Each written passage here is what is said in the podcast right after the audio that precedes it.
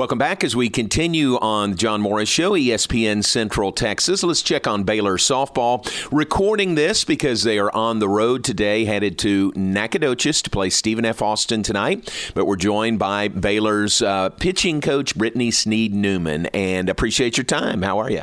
Hello. Thank you, John. I'm glad to be on the show today. Good. Appreciate it. Thanks. Great opening weekend. Let's talk about that. Tell us, uh, I know 4 and 0. Tell us a little more in depth about your four wins last week. Yeah, we had a great weekend. Um, we definitely had some elements with the rain and the cold, but you know, I think with us having the elements here in Waco the last couple weeks, it helped prepare us for that because uh, we definitely were out playing in it. But um, so I'm proud of the girls for just pushing through. Um, you know, the cold weather and the rain, but you know, we had so many great moments. We had some home runs hit. We had um, some 11 strikeouts from Aliyah whenever she pitched in her game, and uh, freshman Casey West threw a one hitter, almost a no hitter. Uh. Um, you know, a lot of a lot of great. Uh, great moments. Good. From your perspective, from the pitching perspective, tell me first about uh, Aliyah and her game and how she looked this weekend. Yeah, Aliyah threw great. Aliyah is really just coming along. Um, she throws three different speeds of uh, upper 60s, and then she kind of throws like a mid 50s uh, range, and then kind of gets into the mid 40s. And so when she really kind of has those going and mixes them up, um, she's tough to hit. Mm, great. And then Casey, is that the freshman? Uh, how about that game, a one hitter? Yes, she pitched our last game on Sunday and got her first start as a freshman. Kind of nervous, but she got out there and just kind of threw her game, settled in, and uh, threw a one hitter. And uh, I'm really proud of her. And then, you know, some other great things. Dari Orme, um, you know, one of our uh, big pitchers, she hit 74 miles an hour on the gun Jeez. twice. Yeah. Um, you know, that's uh, very, very rare. Yeah. And so she brings a lot of heat and uh, also had a great weekend. Good. And Dari is a new name, new to the roster. She's one of the transfers from Fresno. Is that right? Yep, Dari's from Fresno. Um, she is just an extremely hard worker. Mm. Loves being at Baylor. Loves the faith aspect of Baylor. And uh, she just fits in great. Good. So, pitching wise, it sounds like really good weekend. Really good weekend. I was really happy with them. Had a lot of great things. You know, there's always a few things that we need to take away that we need to work on and be better at, and uh, we will do those things. But um, overall, I'm happy we were able to get the wins and um, get a lot of people into play and. Um, just really had a good time. Good. Back to Sunday and Casey, her first start as a freshman, and she had to wait out. Y'all had to wait out a rain delay, didn't you? I mean, did that add to the anxiousness for her? Yeah. So on Saturday, we uh, Rachel Hertenberger, who's new to our staff, transferred from the University of Houston. Um, she was getting that start, and then the rain came, mm. got completely warmed up, got started in the game, well, here comes the rain, and she can't, you know, grip the ball very well. So the umpires they called time, put the tarp on the field, and, and granted, it was, you know, about 40 degrees dropping, and uh, so we had to take about, I guess about an hour break, and then come back out, re warm up, and um, that's hard to do for a pitcher. Yeah. Men- mentally mm-hmm. and physically, that it was 30 degrees out that out there at that time. So um, that's another one that I was really proud of.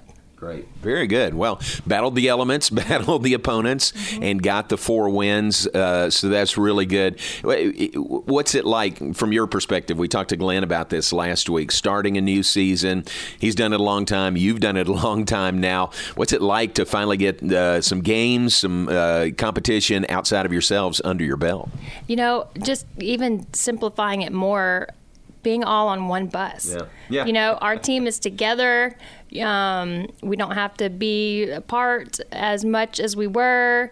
Um, we're still careful and we're keeping all those wonderful things in mind um, to stay safe and healthy. But it's just great to be on one bus and be together as a team and um, just a refreshing new excitement that we have um, this year with this team is pretty awesome. That's great. That's a good point that people outside the program wouldn't think about. I mean, maybe they knew that you had to, you know, uh, take two buses to separate, you know, last year, but to be on one bus, that's a big deal. To be on one bus, you know, everybody has their little their team things, and so to be on the team bus to see everybody. Um, to even go eat at a restaurant. You know, we weren't we weren't able to do that in the past. So just kind of having that normalcy back is uh, helps with the flow of everything. Yeah, that's good. Let's hope that continues all season. Yes. So back on the bus today, headed to uh, Nacogdoches. So it's it's was the schedule made to teach spelling lessons to your girls playing in uh, Natchitoches the first weekend and Nacogdoches tonight. Yeah, we definitely have uh, had the spelling lesson on the bus. They're like, wait where are we going and how do you spell that? And then so we all kind of figured out how to spell Natchitoches, yeah. Louisiana and now it's going back east again, Nacogdoches. So yeah, it's quite quite the tongue yeah, twister. Yeah. What about Stephen F. Austin? Uh, is this I think the first time you've been over there in a while, right? Yeah, we haven't been over there in a while. I know you know they came here last year, played a close game with them. Um, you know they've got some top players on their team, a really good pitcher. So. Um, we're expecting tonight to be a really tough game. Gotcha. So tonight and then finally home this weekend. That'll be a big series with Oregon coming in. Yeah, it's our home opener. Really would love to have all of our fans come out. I'm hoping the weather is good. As of right now, it looks like it will be pleasant to be outside, and uh, we need everyone to come cheer us on. Oregon's a tough team, ranked team, um, have a lot of great players come from the Pac 12 conference, as we all know. So um, it's going to be a, a good one. Yeah. Doubleheader Friday, single game Saturday for Baylor and Oregon this weekend. First home games of the year.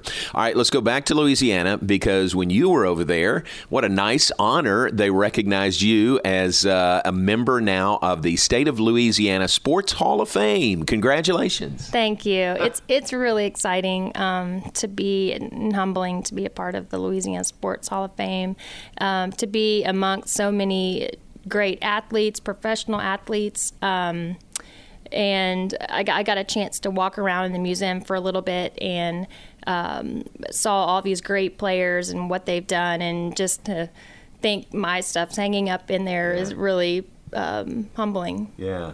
That's great. I mean, you're you're already a member of the LSU Hall of Fame. Maybe there's another one. Folks know you pitched there, had a great All American career at LSU. But this is this is another level up, isn't it, for the state of Louisiana? It's a whole nother level up. Um, you know, I I mean, I heard I think Drew Brees was recently inducted, and I think, wow, Drew Brees, I'm in there with yeah.